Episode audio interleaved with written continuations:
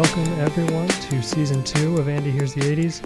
This season, we're taking some deep dives into the 80s catalogs of different artists uh, each episode this season. Uh, these are artists where the 80s were either the bulk of their work or their most influential decade or just an important part of their careers. Uh, and joining me, as always, is my co-host Aaron Keck. How you doing, Aaron? Hello. Good to be with you. Thank you. So, what better way to kick off the new season than with the Queen of Pop herself, right, Madonna? First up. I'm actually I'm actually kind of impressed we made it through an entire season without getting to Madonna. This is this is late for us. Yeah, it's funny. Uh, you know, just putting one album in the pop episode didn't really seem to like do her justice. I think so. Right. I, I think it's kind of almost what one of the inspirations for the season was. Each season here, we're going to do a different artist every episode, and so being able to go through a whole catalog like this, I think, is a more uh, you know, it's a fun way to examine the artist specifically rather than just how the music fits into a certain mold. You know. Yeah, for sure. And and this will also and I don't I don't I don't know what you have planned for coming episodes. I know some of the artists that we're going to do and I'm not sure I know all of them, but there are a couple of artists that we did in season 1 that are definitely prolific enough in the 80s that we could go back and do this too. We did Prince, we did Michael Jackson, REM, so some of these I imagine will get revisited. Yeah. Yeah, there's artists that we that we overlooked. There's artists that I liked hearing last season that I know we can go back to and then there's some you know that I had still never heard of and that sounded like good ones for the season. So it'll be fun uh, all the different people we're going to we're going to do, but uh, first things first, we got to start with Madonna. Uh, one of the most, obviously, one of the most successful recording artists of all time, touring artists, songwriters, rock and roll Hall of Famer. Uh, but, Mm. but before all that, she was just a young uh, Michiganian with a dream. Is a you're from Michigan, Aaron? Did uh, do they do they say Michigan? Yeah, yeah. No, uh, she and I actually have a lot in common. We're both from Michigan, you know, other things as well. I could go on, but I mean, leave it- you know, we've got a lot of that? music to get to, so Okay, well, maybe throughout the program you can highlight the similarities. uh, born in 1958 in Bay City, Michigan, she was one of six children. Uh, she was born Madonna Louise Ciccone, so Madonna is her birth name, uh, and is also the exact same name as her mother, who she was named after. Uh, she studied at the University of Michigan. She was a dance major and first decided there that's when she really fell in love with performing you know kind of as a dancer and knew that she wanted to be up on stage wanted to entertain people uh, but didn't finish the program and, then at age 20 just said screw it i'm going to new york uh, to just basically chase the dream. Uh, there's actually a cool documentary that i watched that just came out in 2019 uh, called madonna and the breakfast club and that covers that really early Madonna career, basically her moving to New York and becoming what would what we would then know as Madonna. No, I was going to say um, I was just a little surprised. Like she was in a couple of bands before she went solo, and I'm I'm just uh, just a little bit surprised that that stuff hasn't been brought back and popularized to a greater degree. I think you know some some artists get famous and then you go back to their earlier stuff and then that stuff gets a lot better Mhm. known than it otherwise would be and that hasn't really seemed to happen with Madonna so maybe maybe with the documentary coming out it might Yeah, and that was kind of the cool thing about it. I thought was that it's such a like underrepresented part of her story. You know, Yeah. As soon as she becomes Madonna, you know, she's the biggest performer in the world, and everybody knows her. But no, there's not really much on that early part where she's like living, working with these guys, living in this house. This uh, they actually lived in Queens in like what was a former synagogue that these two guys who were in a band were living in. She moves in with them. They form this band, the Breakfast Club, and are kind of playing around New York.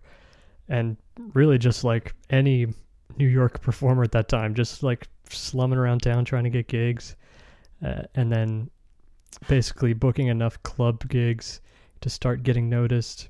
Kind of as it went on, these guys were like teaching her music. So she was learning drums, she's learning guitar, she's learning songwriting, uh, and kind of transitions away from being a dancer.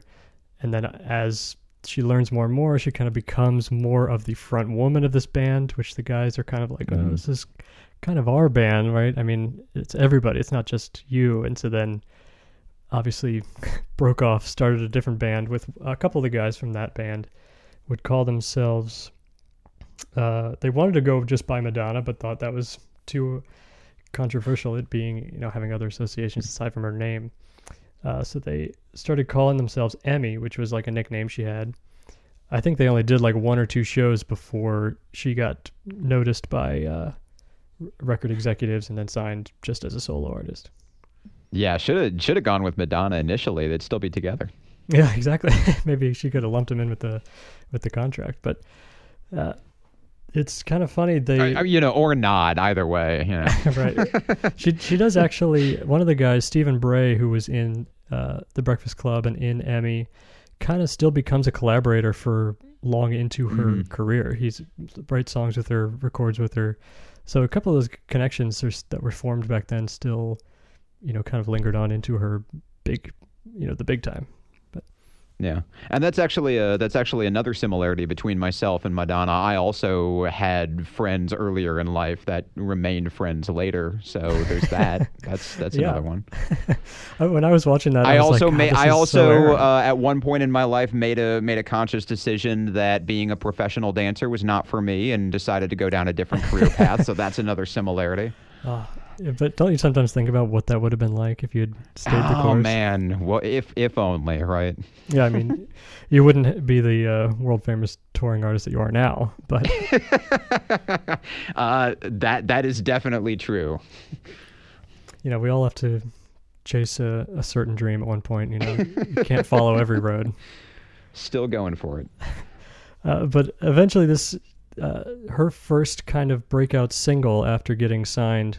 Uh, she works with a local New York DJ named Mark Kamins to record a song called "Everybody," uh, which she would release as a single in October of '82. Uh, and that was kind of the first taste a lot of people got. So let's go ahead and listen to that first single, which ends up on her first album. Uh, this is Everybody.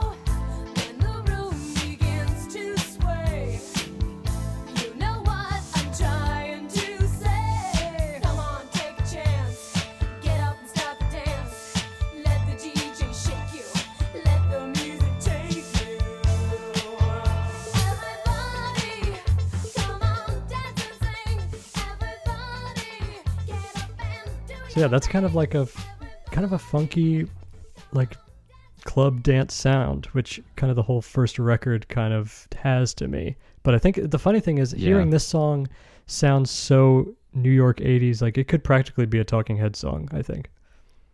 Yeah, and I, I mean, real emphasis on the '80s in this one, Mhm. and we're now we're kind of getting into the the conversation about her debut album, which was named Madonna, and like this entire album from start to finish just has such an early '80s like this this album would not and could not exist in any other time except for the particular year that it was released. And I think we have said that about uh, other albums from the same era where you've got all of these kind of still new instruments, synthesizers and uh, Moogs and, and things like that, that that artists are starting to use, and they're going all in on this very early '80s sound. And this this initial album by Madonna, like we'll get into the the later '80s stuff.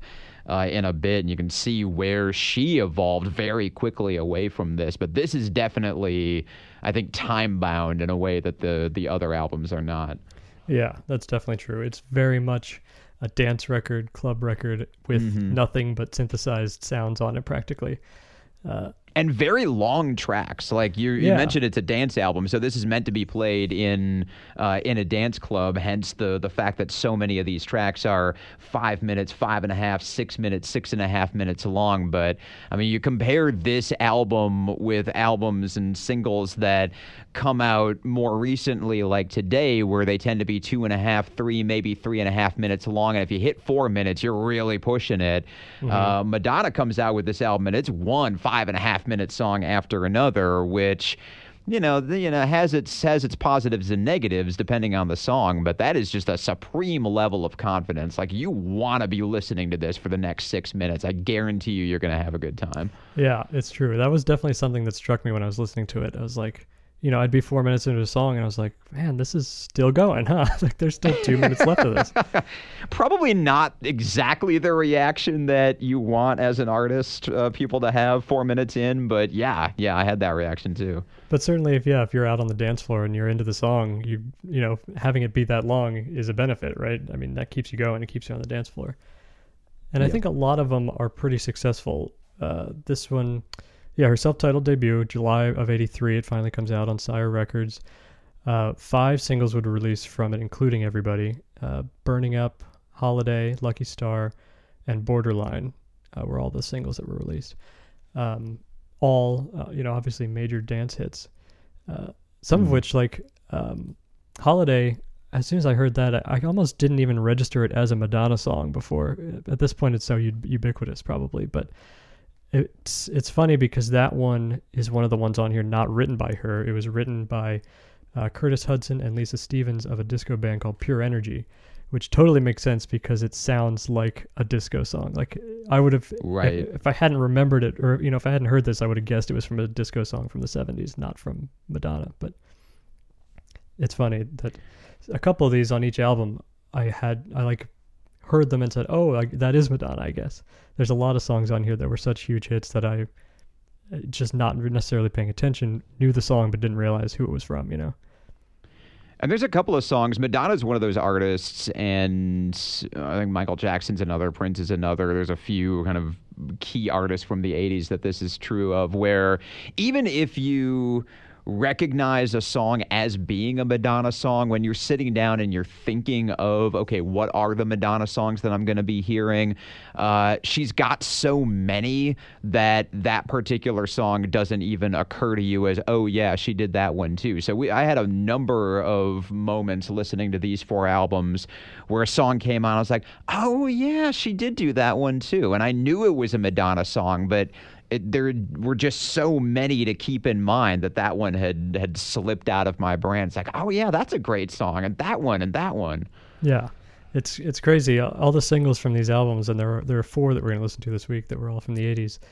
There there are like strong singles on each one of these albums that, and then there's also secondary ones that still got tons of airplay. So it's kind of wild. Yeah, yeah. On this album, of the of the five singles, most of them, honestly, I'm not a huge fan of. They they they do seem kind of dated to me. Uh, the one exception, the one I still love, and I think this is. I don't know if this is a top 10 Madonna song for me, but definitely like top 15 is Borderline. Uh, I think Yeah. that one really holds up in a way that the other ones don't. I'd still love listening to that today. Yeah, that one that one's by far my favorite from the record. That's the one that I Mhm. kept coming back to as well. Uh, I even put that in my notes. like I enjoyed the album overall, but Borderline is definitely my favorite. So, But borderline is the good one, yeah. At this Yeah. point, I think. Well, I don't know. If if Madonna had done this album and then her second album had just been crap, and then she had just kind of faded off into the off into the ether and been gradually forgotten, like how many of these songs would still be listened to today? And I'm not sure we'd listen to Lucky Star. I'm not sure we'd listen to Holiday. I think we would still be listening to Borderline. Maybe not as much. Maybe this is, oh, hey, remember this song, but I think people would still enjoy it today. yeah, I think Holiday would probably have survived based only on the use in travel commercials that I think it Uh, prob- yeah, still probably fair. coasts on. But a lot of her fame coincides with the rise of MTV again, which we touched on a little bit last season. Um, MTV debuts in August of 81. Like I said, this album comes out July of 83. And so the music videos they start releasing for these singles uh, gather just as much steam as the singles themselves would on the radio. And so by the end of '84, this album's double platinum. Uh, but again, you know, that's something something that speaks to her magnetism as an entertainer in general. I think if you only heard this album and not had music videos, didn't have tours to go along and see, you know, I don't know. I think you almost have to have the whole package to sell Madonna, you know, especially early on. Yeah. Or for or for Madonna to stand out in the way that she did. Like Borderline is a great song, but there were a lot of great songs that came out in 1983. What makes Madonna stand out is the fact that she is a visual musician as much as she is a, an an audio musician and she's great on both levels. Yeah. Uh, and you know that dance background too. I think plays into the music videos too. There's dance routines you Mhm. pick up in there, dance routines you see on tour. She is becoming the the whole package, right? The the, the triple threat. Uh, but at this point, she was still living in New York. At this point, with her uh, boyfriend uh, John Jellybean Benitez, who also would become a producing partner on the debut album. Uh, he was curiously absent from the documentary, so I don't know what the story is there. But uh, eventually, she gets to work on the follow up album, wants to kind of take a little more control over the production. Uh, Warner Brothers doesn't entirely trust her yet, but does let her choose uh, her producer. And so she goes with Nile Rodgers uh, of Chic, based basically on his work with David Bowie on Let's Dance, which we heard uh, last season. hmm Uh, so then that leads to uh, her working as well with Stephen Bray, her partner from Breakfast Club. Uh, they are a writing duo, and she ba- she has a writing credit uh, leading up to this next album. Uh, she was writing all the songs, or at least getting uh, lines in as well. She, she didn't have a writing credit on every track before, but on this next one, she'll have a writing cre- writing credit, producer credit. She's slowly kind of tweaking uh, her sound and her talents until ultimately, uh, Like a Virgin, the second album, comes out in November of '84. Uh, like a Virgin, of course, the title track would release as a single, as well as uh, Material Girl in January of '85, Angel, uh, Into the Groove, uh, Dress You Up in My Love. Uh, and that, let's go ahead. I'm going to play that the last one, Dress You Up, as the single uh, to highlight from this album. And we'll take a listen. I like this that. one.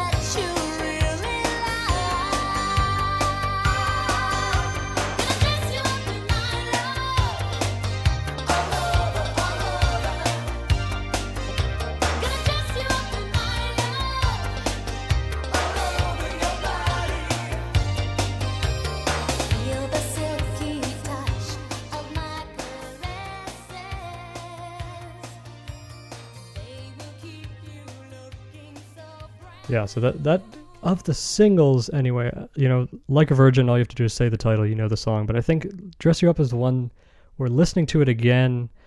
That's the one that I was was getting stuck in my head again from this album. Yeah.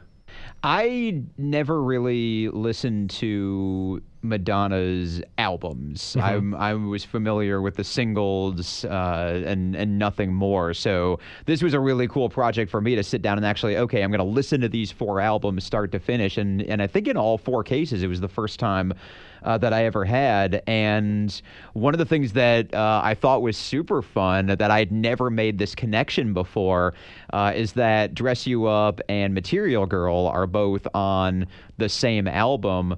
And they're just such cool companion songs to each other, aren't they? Because Material mm-hmm. Girl takes all of these tropes of love songs and makes them all about money and materialism, whereas Dress You Up takes all of these tropes about materialism and fashion and the pursuit of acquisitions and stuff and things and turns them around so that we're using the same phrases and tropes and words, but now it's all about uh, romance and relationships and love. They're like, they're just one is the flip side of the other. And I, I had never even thought of that before. Yeah, that's true. That's a good point. And it, it is like this.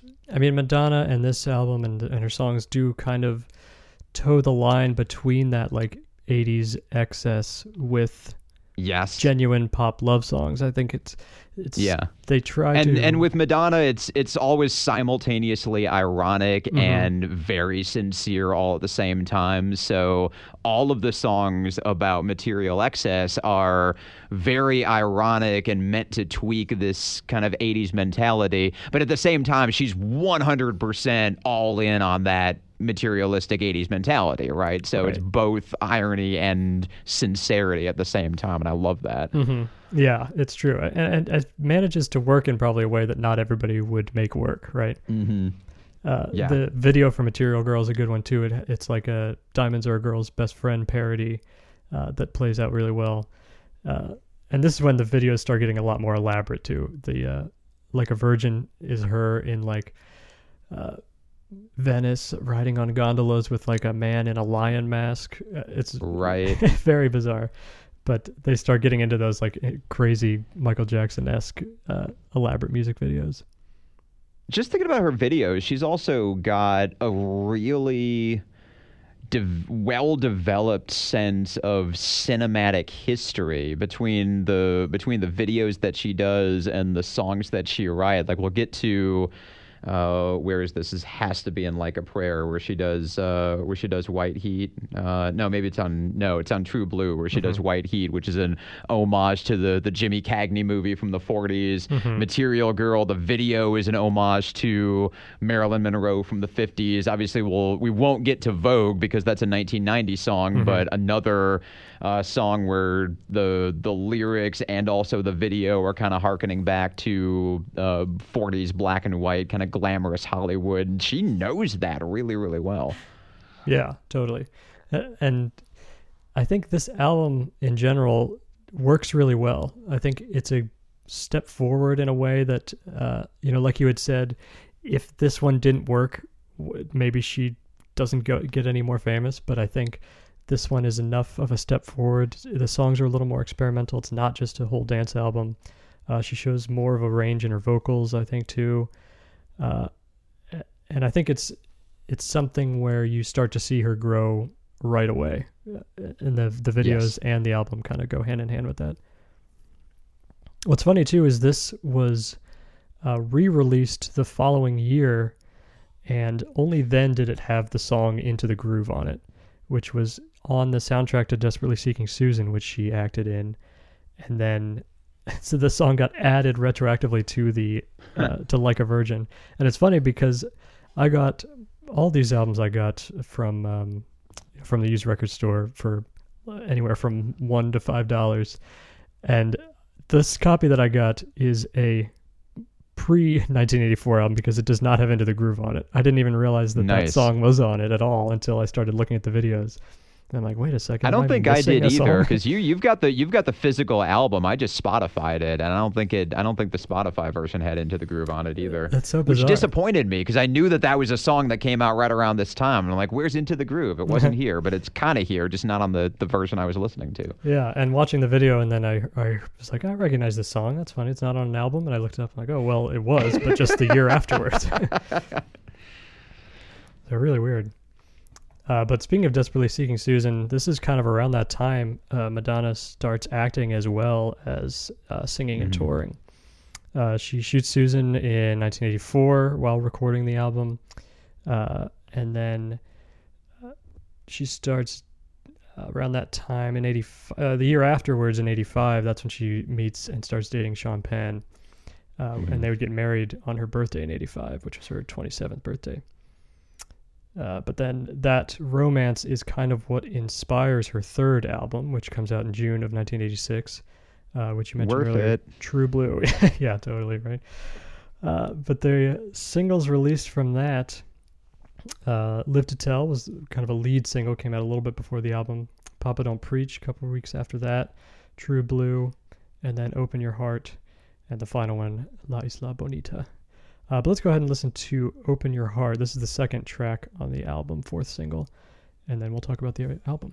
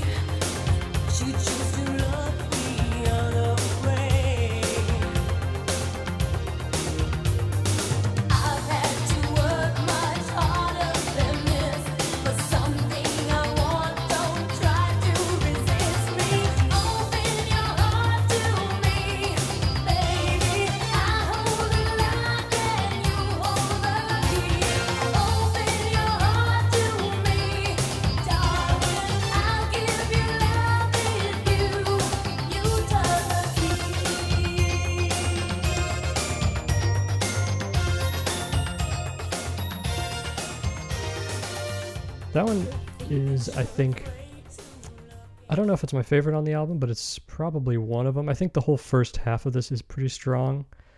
Um, but then the problem, I think, the second half of the album, I basically could skip every track.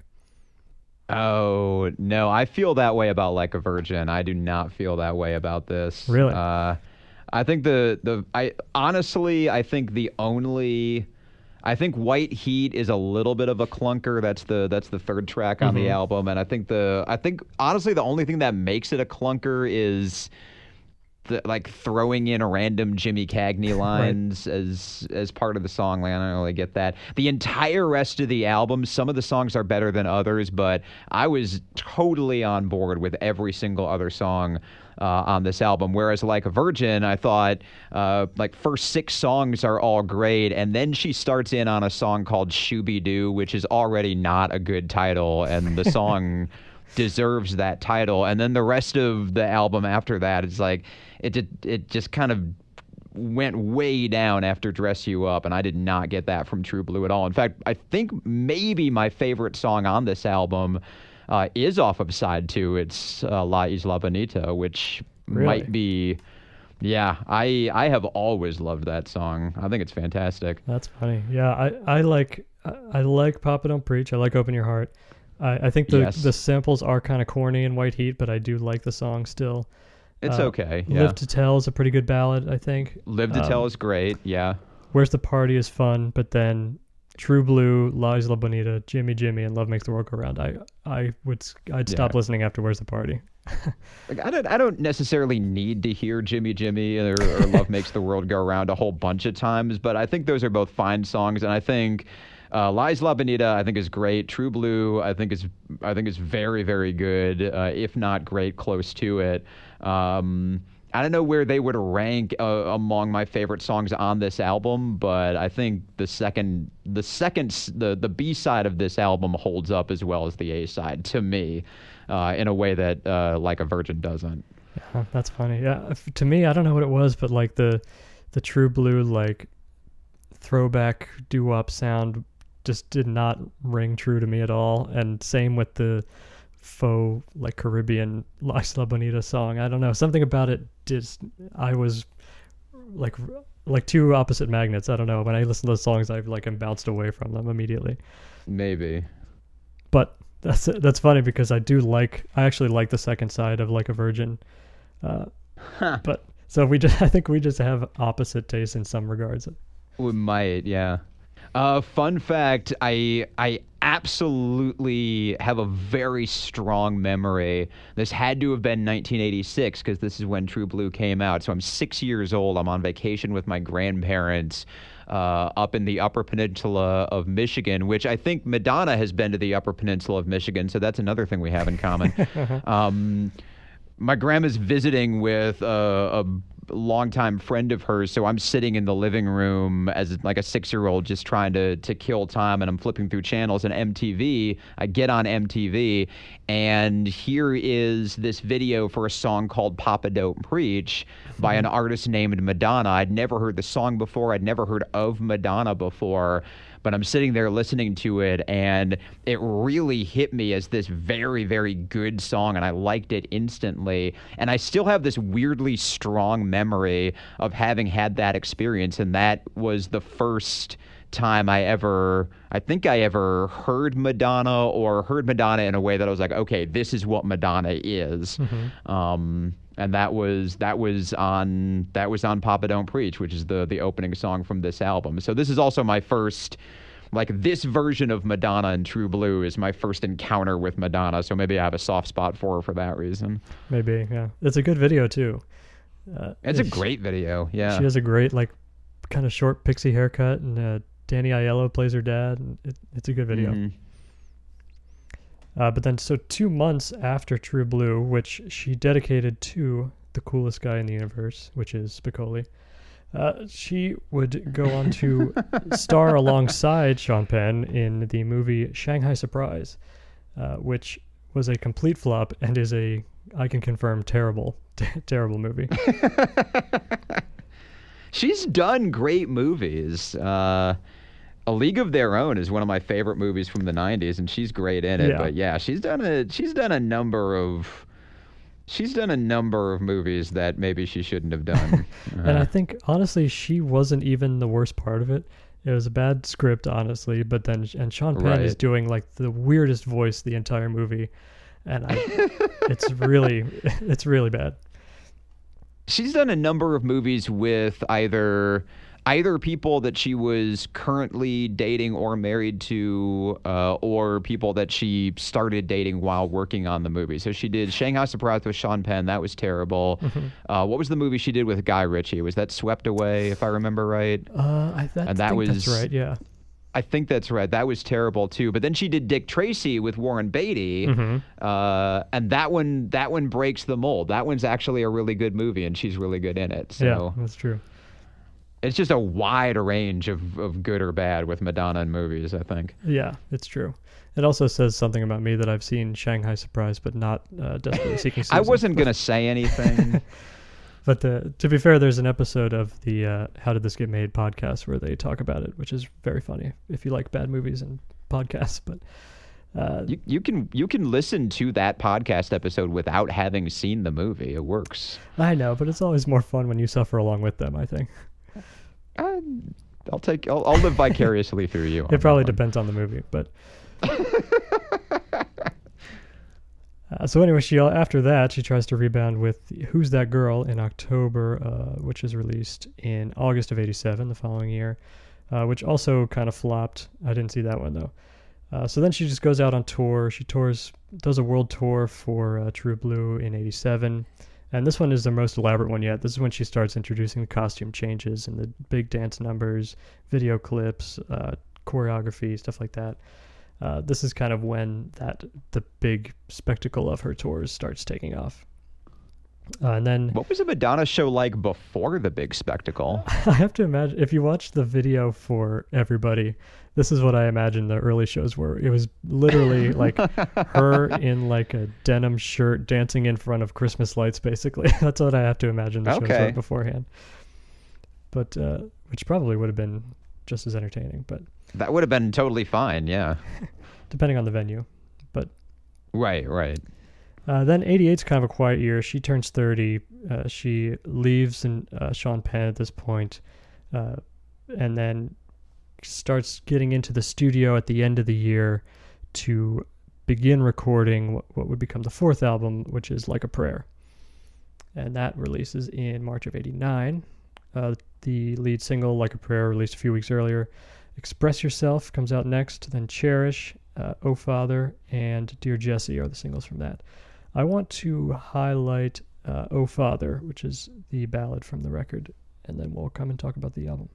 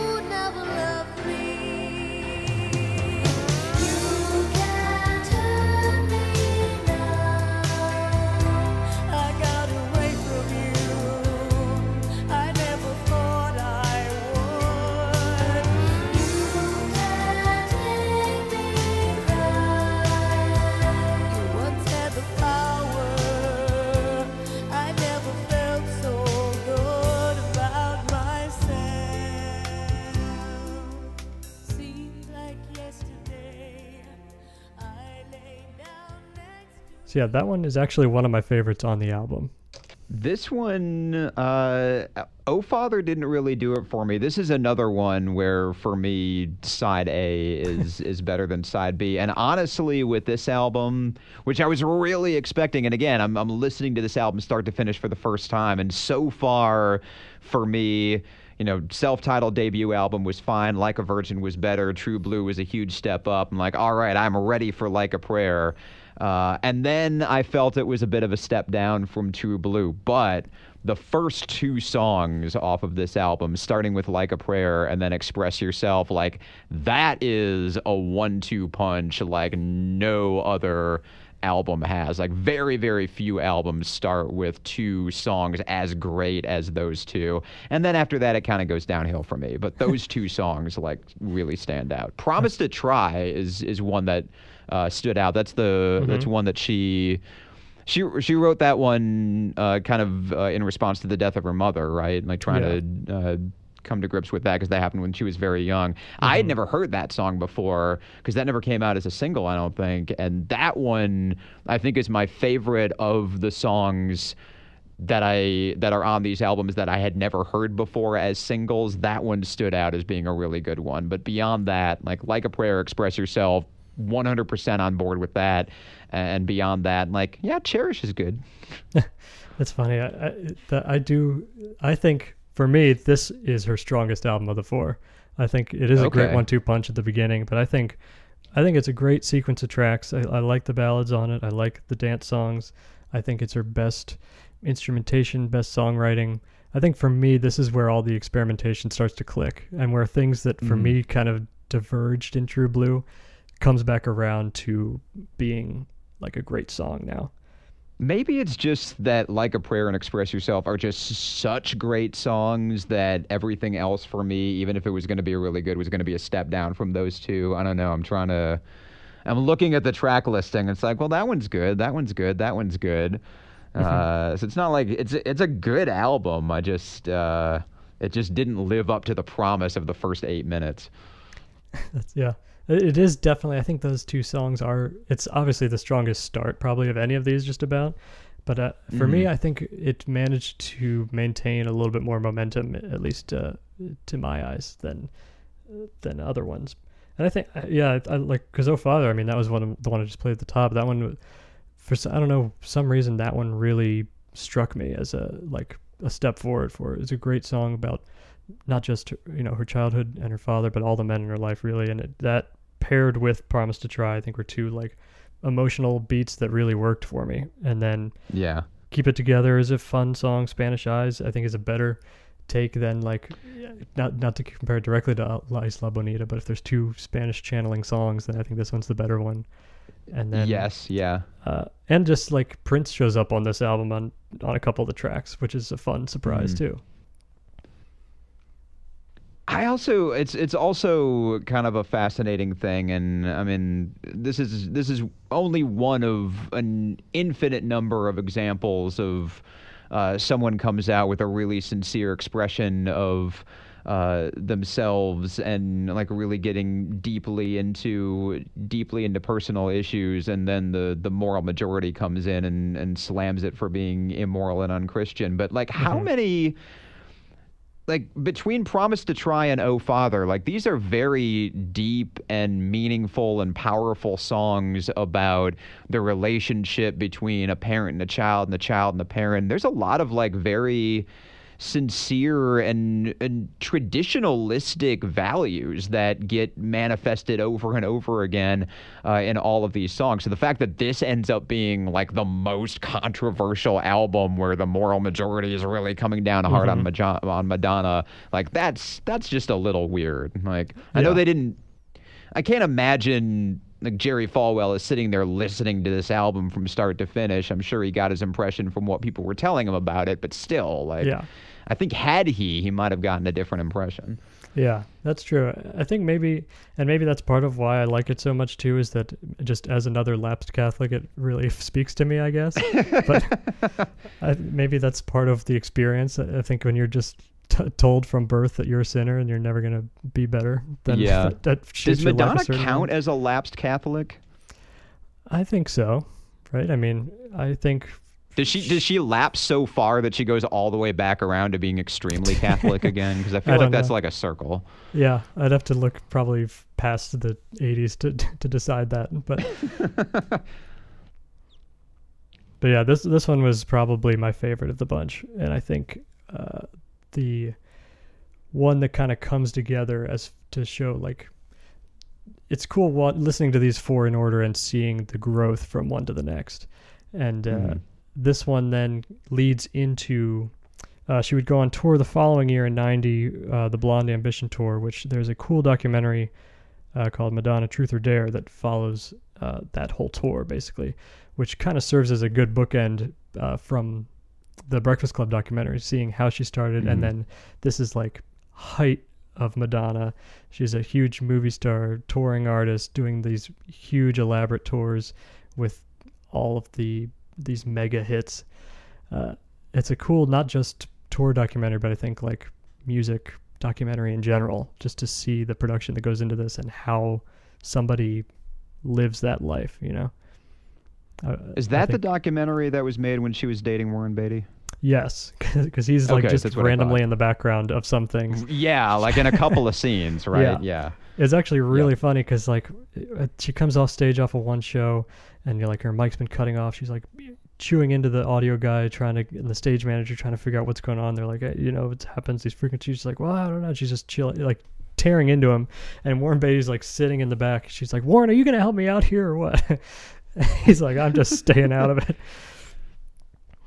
And then uh, uh, they eventually like they break up during that documentary too, but it's not even like a thing. He's just at one point she's getting her you know like vocal cords checked out because she's been sick doing this massive tour, and uh, the doctor's like, "Do you want to talk off camera?" And Warren like without missing a beat is like, "She never wants to talk off camera. She basically wants to live on camera."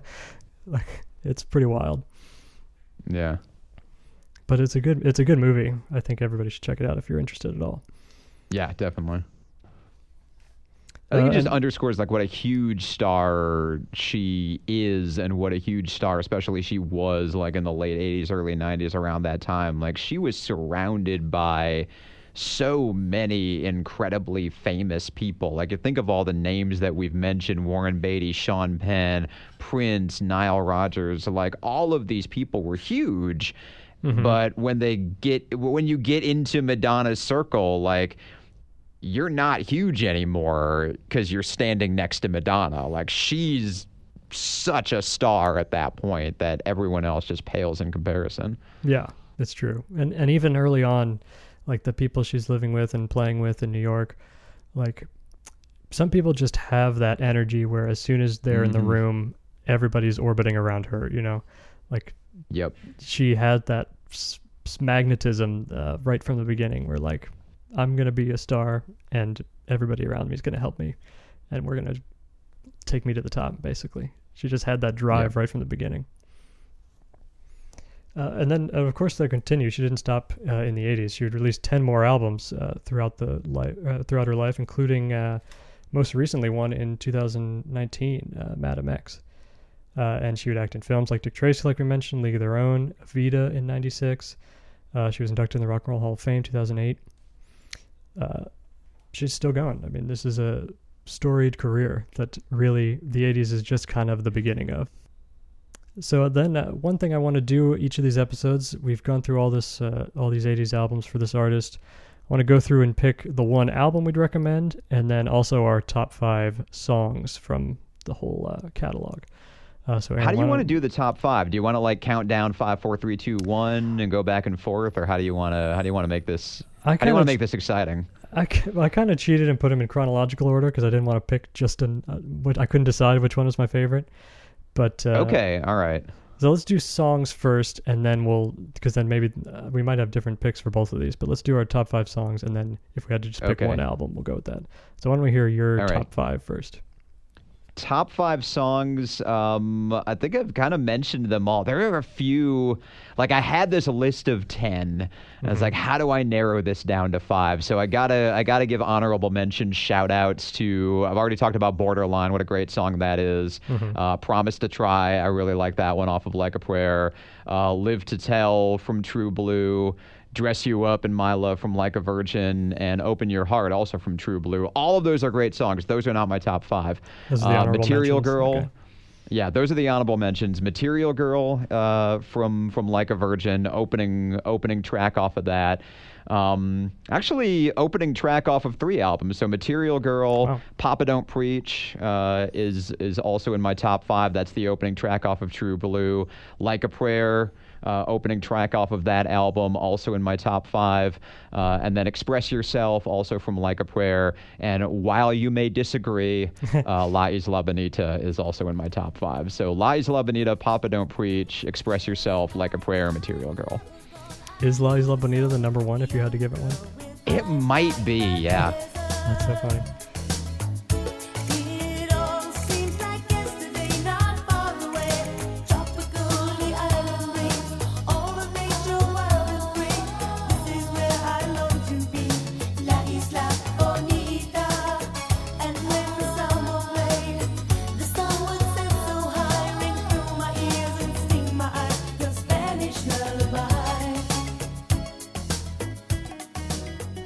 Well, all right. uh, My top five. I'll go. I like I said, I listed them in chronological order.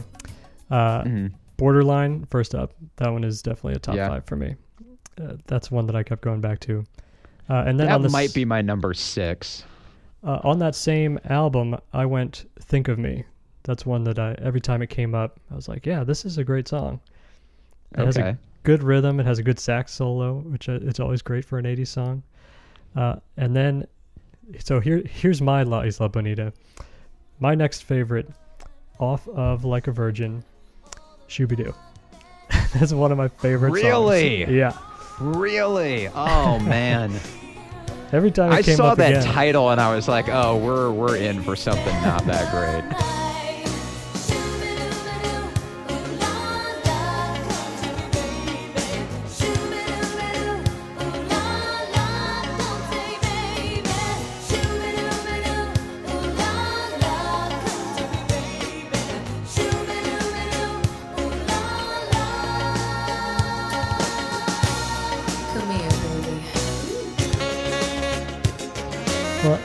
because I would listen to them and not really like pay attention to the, the titles for a long time. So then when I'm starting to listen and like pick out ones that are my favorite, that when that one came up, I was like, yeah, this is a song. What's it? Oh, it's just called Shoo-Bee-Doo, huh? Okay, I guess that that is the Oh, chorus. that's funny. I, I think it's a great I, song. I was listening to that. I'm like, man, this one's a little rough. I mean, it it's, does start off a little slow, but then I don't know. It just has a good groove to it. It has another good sax solo, which I'm clearly a sucker for, apparently. Uh. And then I don't know. I just I really dug that one. That was my favorite off of Like a Virgin. All right, all right. Uh, and then I don't have any in my top five from True Blue. Uh, I go Express Yourself and Oh Father round out the top five for me. Okay. Did we just agree on one of them? We might, yeah, I think Borderline is the only overlap. That's so funny. No, we didn't even overlap on that because that was one of my honorable Oh, you're right, it mentions. honorable Express mention. yourself. We agreed on. Yeah, you're right. Oh, th- that's Yeah. funny. The, the um, have you seen the video for that? For express yourself. Yeah, Yeah. Yeah, it was. I didn't realize, but it's first of all, it's directed by David Fincher, uh, who would also direct the um, "Oh Father" video.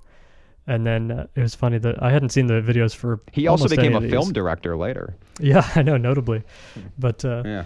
he um, or the video for "Express Yourself," like, I th- I could be wrong, but I think it takes place in the same steel mill as the John Waters Simpson episode goes to. Uh, you know, it's been a while since I've seen that video. I'm gonna have to go back and watch it Yeah, again. that's all I could think about when I, was I, I, that video. I, yeah, I get a. I, I, I'm already trying to like envision it in my head. I get a sense of what you're thinking of. Is that also then the same, uh, the same factory that the entire film Flashdance takes place in? yeah, th- yeah. They use the same sets, I think.